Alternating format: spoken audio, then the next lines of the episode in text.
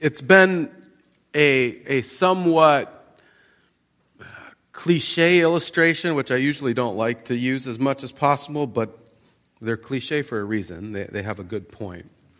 Um, but, but one of the cliche illustrations that I've heard over the years is to remind, uh, remind us that, uh, you know, the sun is always shining, right? The sun's always shining light and heat. It's always coming from the sun.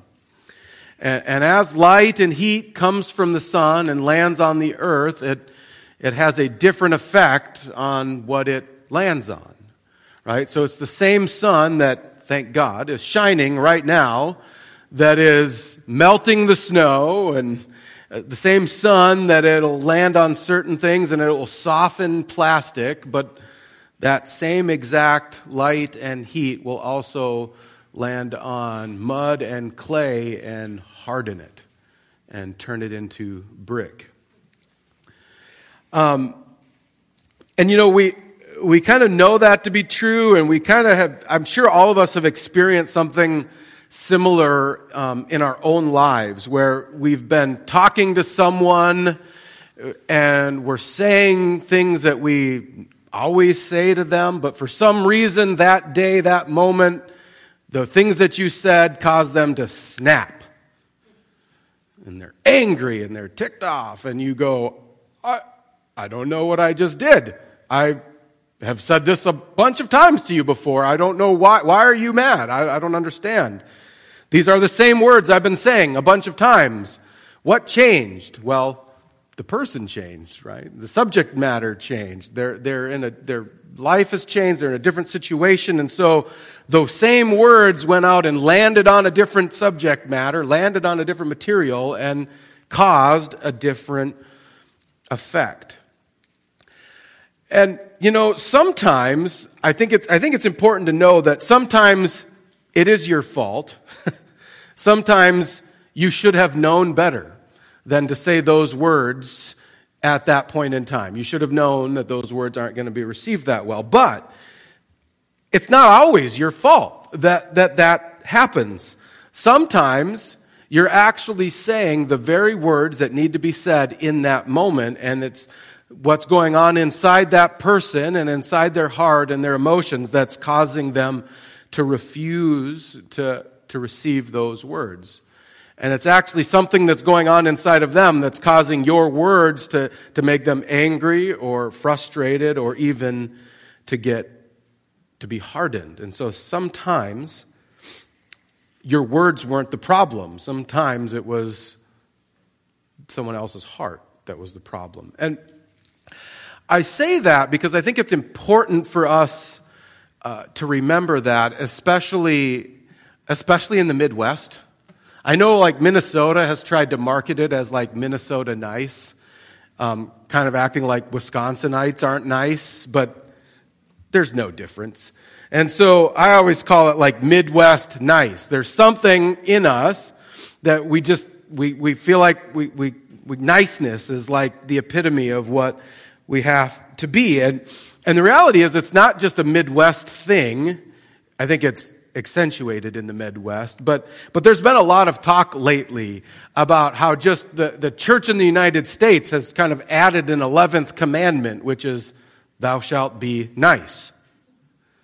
And so most people are kind of holding a, a ton of things up to this standard that, well, if it's not nice, it must be wrong. And, and what ends up happening is, is if you say something to someone and they go, well, that wasn't very nice, what happens, especially in the Midwest, we start to go, oh no, I should have said something different. Maybe I said the wrong thing. Or, or you'll say something and someone will say, that wasn't nice. Other people will say, you should have said it differently. You should have changed the way you said it. You should have said it nicer so they would have received it better and, and they would have understood that you were actually trying to be nice. But but we know that's not always the case, right? Um, we also see the, the same kind of an attitude happen when we talk about um, sharing our faith or sharing the gospel out in the community. Um, you'll, you'll run into people who are wanting to passionately share the gospel. They're out in the community, they're sharing the gospel, they're trying to do what they can to share the gospel, and people are not believing in the gospel. And some people are getting angry at them for sharing the gospel. And what I see often is people have a gut reaction to say, well, then you must be doing it wrong.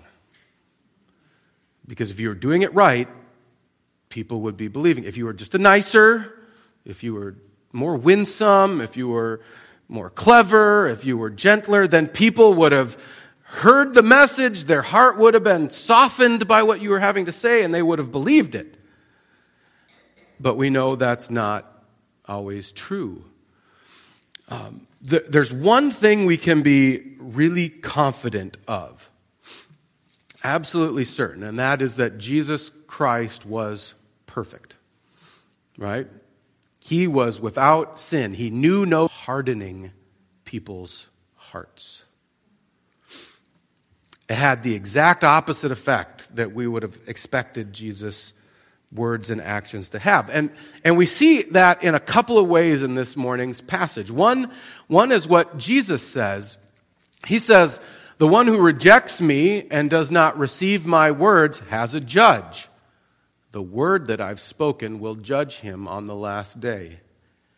Right? And so Jesus says there, there are going to be people that he went out into the world to. He talked and he preached and he shared the gospel with them, shared the good news with them, and they're going to not listen to him. They're not going to believe his word. They're not going to receive it. And the only effect his word is going to have on those people is what? That it's going to come back on them in judgment. The only effect his word is going to have on these people is that it will actually continue to harden their heart and judge them. Uh, John, the, the, kind of the gospel writer, gives us a clearer example of what's going on. And, and he does it by quoting a pretty, a pretty well-known passage um, from the book of Isaiah. It's this big vision that happens in Isaiah, right? Most people have heard. It's where Isaiah says, I saw the Lord seated on the throne, high and lifted up, and the, the, the, the robe, or the train of his robe filled the temple, right? And there's seraphim around the throne, and the seraphim are crying out, Holy, holy, holy is the Lord of hosts. The whole earth is full of his glory. And, you know, and Isaiah sees this picture and he falls on his face and says, Woe is me, I'm a man of unclean lips. And in the process of that, God says, Who should I send out into the world? Who should I send to go, to go preach to my people? And he says, Here I am, send me, right? And we, we stop there uh, because that's all really like we see this beautiful picture of God, this like contrite heart of Isaiah, this worship of God, his dedication, but we don't usually go to the very next few verses where God says to Isaiah, here's the message I'm going to give you to preach to the world, and here's what's going to happen as you preach it. God says, Go, say to this people, keep on hearing, but do not understand. Keep on seeing, but do not perceive.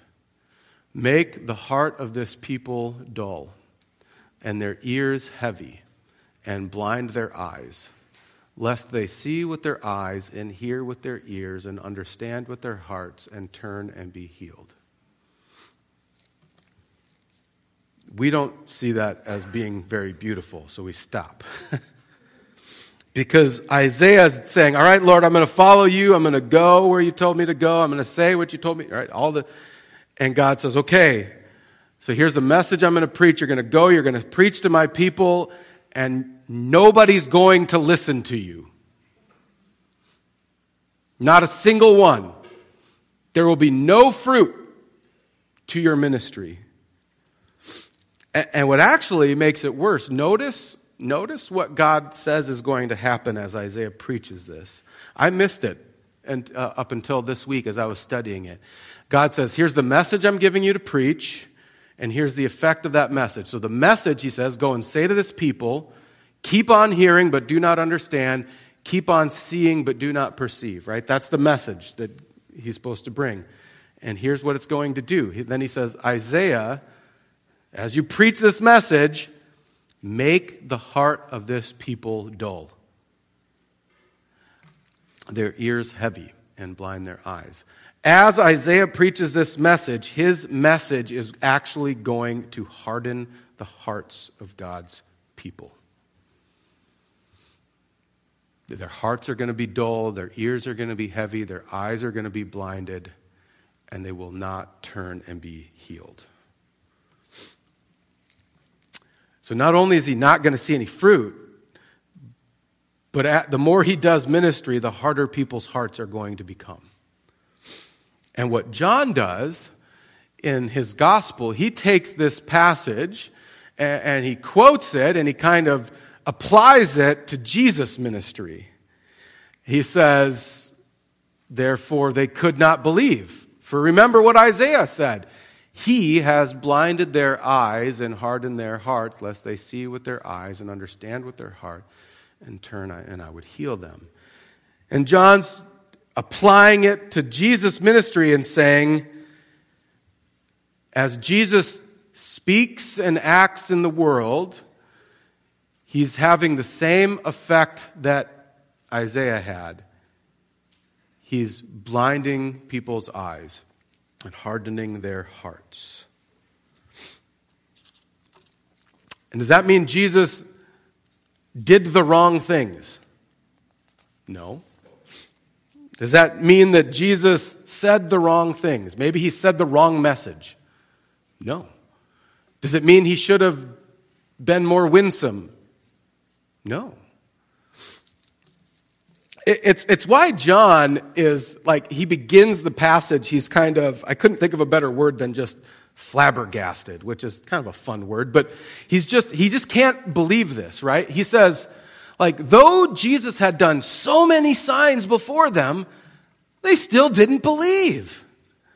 Right? He says, so that the word spoken by the prophet Isaiah, this is in a different passage, might be fulfilled. Lord, who has believed what, what he heard from us, and whom, to whom has the arm of the Lord been revealed?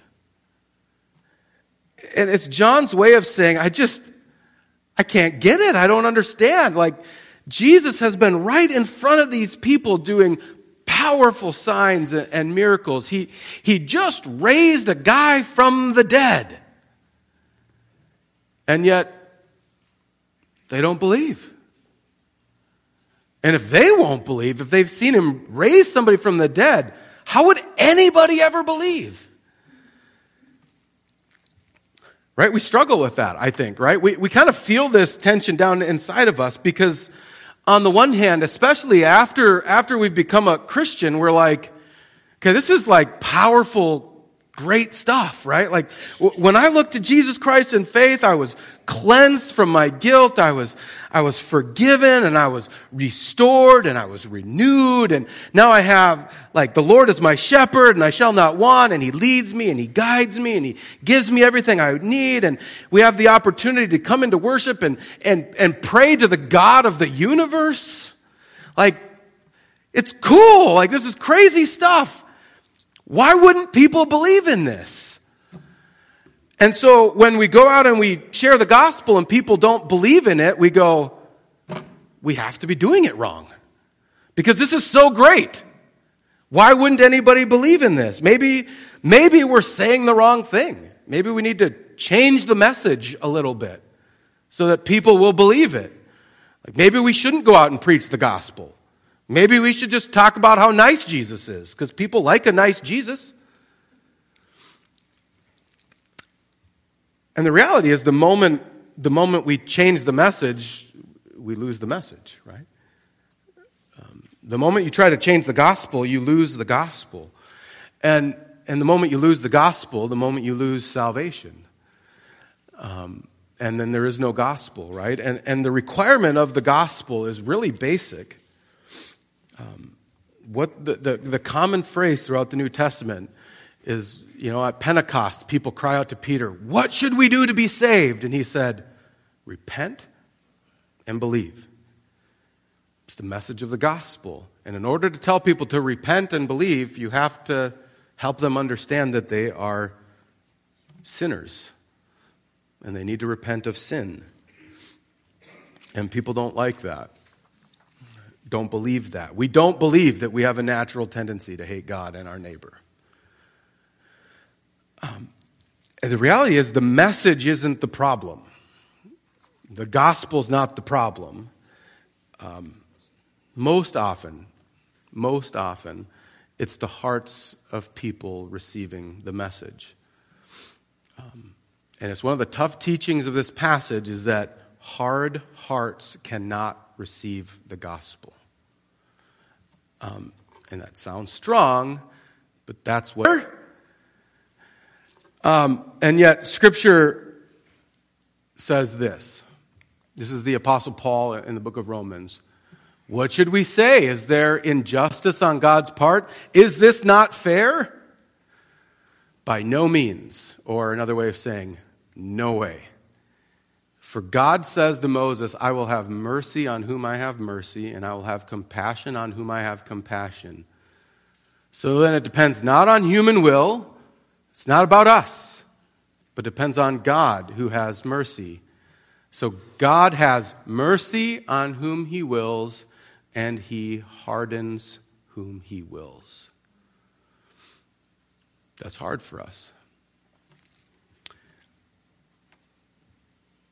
And it keeps going on because uh, what I love about this passage, you could tell Paul has had a lot of the same kind of conversations that I've had over the years. Um, so he just brings up the next part. He says, I know what question's in your mind, and so let me just say it. He says, Here's what you're going to say to me. Why does God still find fault? Because who can resist his will? And then he says, Who are you, O man, to answer back to God? Will what is molded say to its molder, Why have you made me like this? Has the potter no right over the clay to make out of the same lump one vessel for honorable use and another for dishonorable use? This is a a repeated response in Scripture. Um, on the one hand, does God have a right to do this? Um, is it unfair or unjust for God to do this?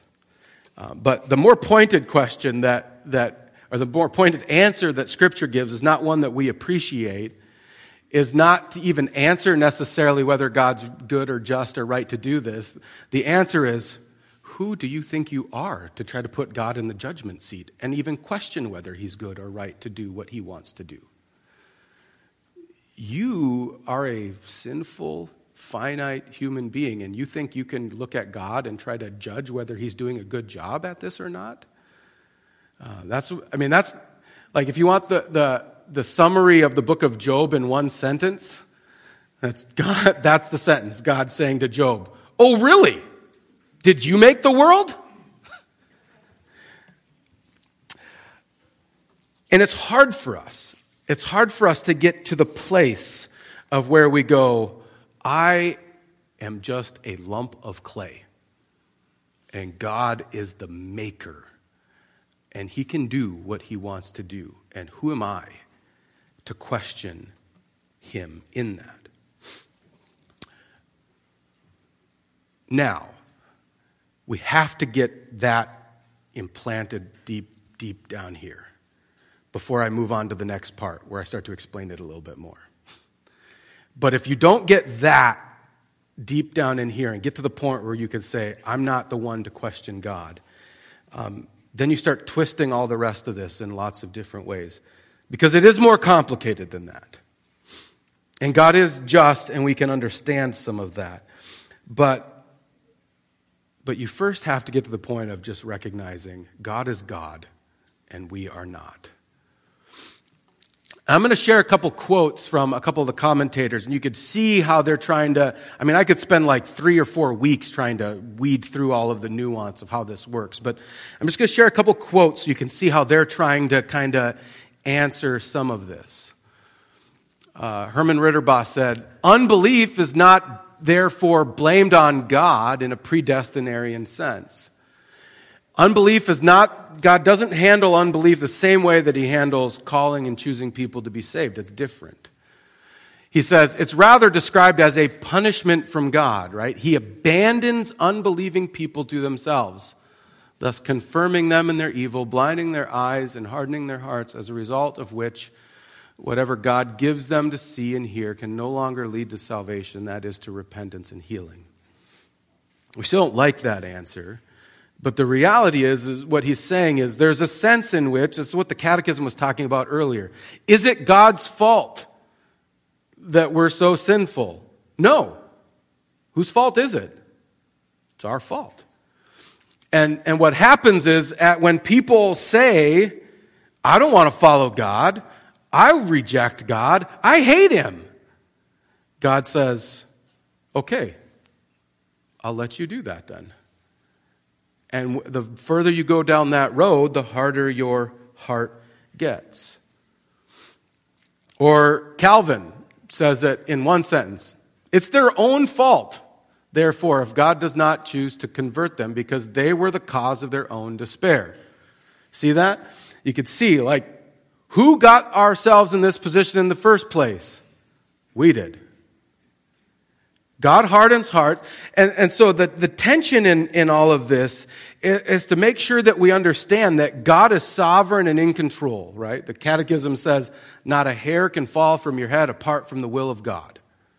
And yet, we don't therefore just sit back and say, well, if God's in control, then I guess I don't have to do anything. I'm not part of that. There, there's a tension in all of this, which, so on the one hand, Scripture says God hardens hearts, but on the other hand, Scripture says, Guess who also hardens hearts?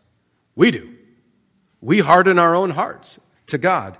And I'm going to give one example of how we do that. I think it's probably one of the most common ways that we harden our hearts, and it's one of the most clear ways in Scripture. It's from Hebrews 3. Uh, it says this Exhort one another every day, as long as it is called today, that none of you may be hardened by the deceitfulness of sin right? So, so the clear teaching, right? How is your heart hardened? By sin. And he says the solution to that is what? To be exhorted, to be corrected, to be rebuked for your sin. And not tomorrow. Today. Because the sooner you get corrected for your sin, the quicker you're going to be able to repent of that. But the longer it takes for you to be corrected for your sin, guess what happens? The harder your heart becomes. The longer you remain in a sin, the harder your heart becomes. And then what happens is the harder it becomes to, to repent of that sin. Um, anyone who's ever struggled with just flat out addiction knows that to be true in an addictive sense. The longer you find yourself swirling down the path of addiction, the harder it is to come back out of it. Right? Um, it's the same with sin the further you swirl down the path of sin, and the further you keep kind of coddling this sin and saying, well, I don't have to repent of it today. Maybe, maybe tomorrow I'll repent of it. The longer you do that, the harder your heart becomes. And the harder it is for you to repent of that. And it becomes that same downward spiral where your heart gets harder and harder and harder and harder. Um, it is a, it's a terrifying uh, reality. And I think it's, it's one of the primary ways that our hearts are hardened today. Uh, because of especially because of that whole idea of niceness because we don't often correct people for their sin because we're afraid we're not going to be nice when we do that it doesn't feel nice to correct nobody wants to correct anybody of their sin right um, and so we don't I mean, think about when was the last time someone came up to you and said, that was a sin and you should, you should repent of that? And as a result of that, we're not being corrected for our sin. And so what happens? Our hearts get harder and harder and harder and harder. Or another way that that happens is um, we see this in, um, this can get applied to so many different things. I'm going to give you two examples. One is not attending church regularly, right? We stop attending church. You come to church, what happens? It's not the, you're not here just to get rebuked and corrected, but guess what happens? When, when God's word is preached, we're corrected, we're rebuked, we're trained in righteousness. and our hearts are softened. And, and when we stay away from church and we don't have that repeatedly happening in our life, we're not with God's people, we're not hearing His word, our hearts get harder. That's why we see people, they start off attending church regularly, then they attend it fewer, and then they attend it fewer, and then they attend it fewer, and then they just stop attending completely. Why? Because their heart slowly hardened in sin. Or, just a real practical thing, what's the benefit of reading God's word every single day? So that you're corrected and rebuked every single day so that your heart doesn't get hard. And when you don't read God's word daily, you're not corrected regularly, and your heart gets hard. And it gets harder and harder and harder and harder. And it gets harder and harder to repent and believe. It's terrifying in a lot of ways. Nevertheless, um, it's one of those beautiful gospel words. Uh, we read this Nevertheless, many even of the authorities believed in him. But for fear of the Pharisees, they did not confess it, so they would not be put out of the synagogue, for they loved the glory that comes from man more than the glory that comes from God. Uh, I love the nevertheless, because he says, even in the midst of all of the hardness of heart, even in the midst of all of the hopelessness with that, even in the midst of all of that, nevertheless, some people actually believed. And not just some people, he says, even the authorities, even the people that just decided to kill him, even some of those hard hearted people believed. Yeah, many. And so you say, how does that work? Didn't you just say hard hearts can't believe the gospel? Like, how, how does that work? I mean, if anybody had a hard heart, it's the people who decided to kill Jesus. So how do they believe if hard hearts don't, can't believe in the gospel? Uh, Jesus answers this in a, in a really well known passage that I hardly ever hear applied in this situation, but it's true. Jesus said, Again, I tell you, it's easier for a camel to go through the eye of a needle than for a rich person to get enter the kingdom of God. The disciples heard this and are greatly astonished and said, Who then can be saved? That sounds impossible for anybody to be saved.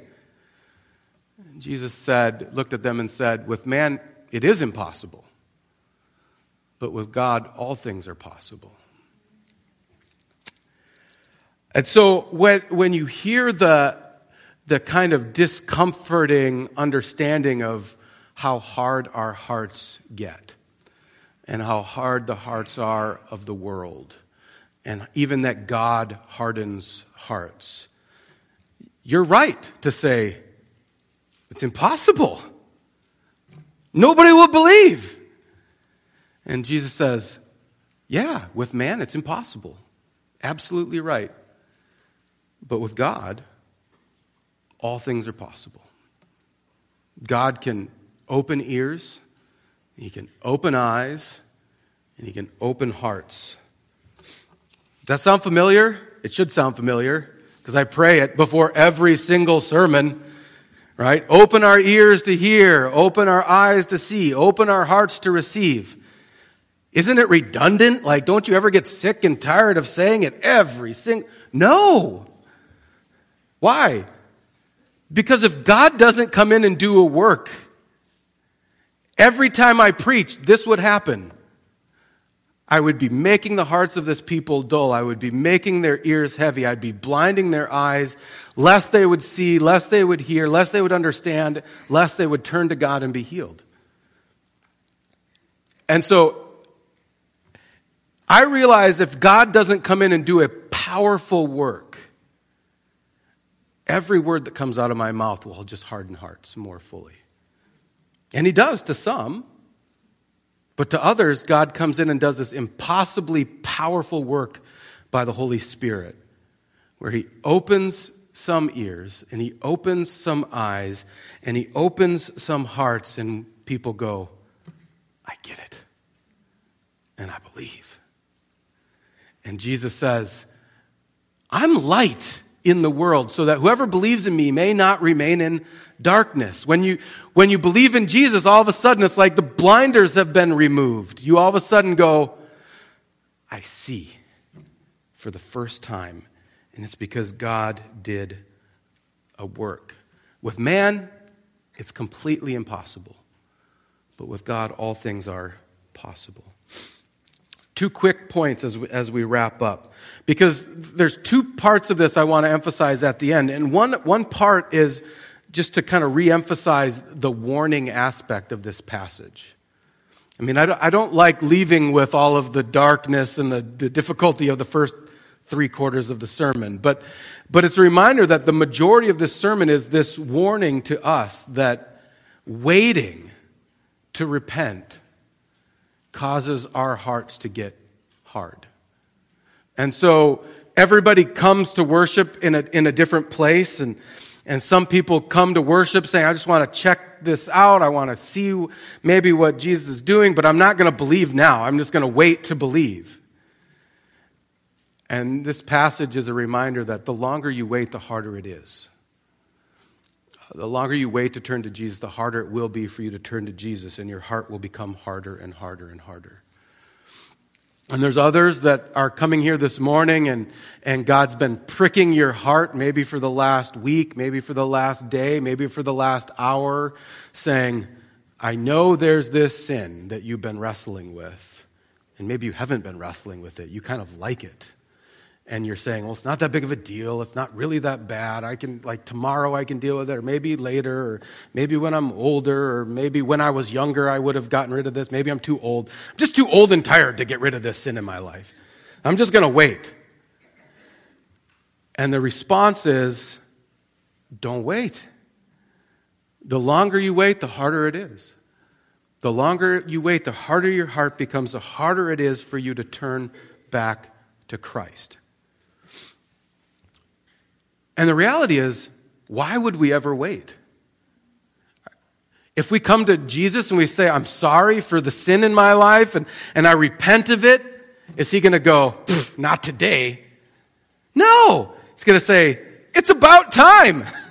I've been telling you for so long, turn from that sin, come back. I'm going to forgive you. I'm going to cleanse you. I'm going to heal you and I'm going to keep working in your life and shape you to become more like me.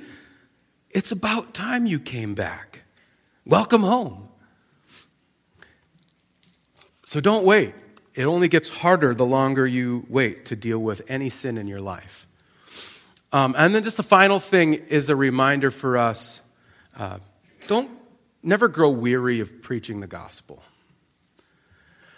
Um, it's not trendy to actually preach the gospel anymore. Um, it's trendy to, to kind of make it popular, try, trendy to try to like rebrand or remarket the gospel, to try to, try to make it palatable. It's trendy to do all of that. It's not trendy to just go out and tell people about Jesus. Um, and, and, and some people just get to the point where they're like, why would I? Nobody listens to this anyway, so I'm just done. Um, and, and one of the things that stood out to me this week is that that those kind of responses, either just giving up on preaching the gospel or trying to think, I have to make it cool. Uh, that's all responses that are coming from our humanity, uh, from our worldliness. It's all coming from that with man, it's impossible. And we realize that, so we want to make it possible. And God says, No, you can't do anything. Like, you can't make anybody believe in the gospel. The only way anybody will ever believe is if God comes in and does a powerful work and he grabs the heart of stone in their chest and removes it. And he puts a heart of flesh in. And he opens their eyes so that they see and they believe. Because with us it's impossible, but all things are possible with God. Even salvation of the hardest hearts. And so that's why we don't grow weary when nobody's believing the message that we're preaching because we know even the hardest hearts can be cracked open and can see and believe um, when God does a work in their life. Let's come to Him in prayer.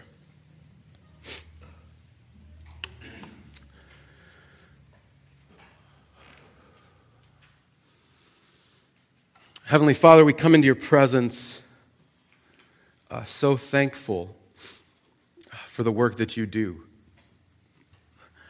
Um, and when we're honest with ourselves, we, we know that, that with us, all of these things are possible. We can't make anyone believe. We often rely on ourselves, we often rely on our abilities and our creativeness and our intuition, and we always seem to think that we are a much bigger deal than we are. And as a result, we don't trust you, we don't follow you, and we just go off and do our own thing. And so, Father, we ask that, that you would forgive us for that. Forgive us for our pride. Uh, forgive us for making a bigger deal of ourselves than we are and not fully trusting you to do the things that you've called us to do and to trust you to accomplish your will. So, Father, forgive us for that. Cleanse us for that. And then fill us with your spirit again, Lord. Fill us with your spirit so we would have strength and wisdom and passion to do the work that you've called us to do. Help us to stir our hearts and minds to praise you for the impossible work that you did in our lives and give us strength and wisdom to do that impossible work as we leave here and go back to our families and our jobs and our community with the gospel. And may you save some or many uh, through our faithful work here in this community as we share the gospel. And may your name be glorified and may your kingdom come. And all God's people said, Amen. Amen.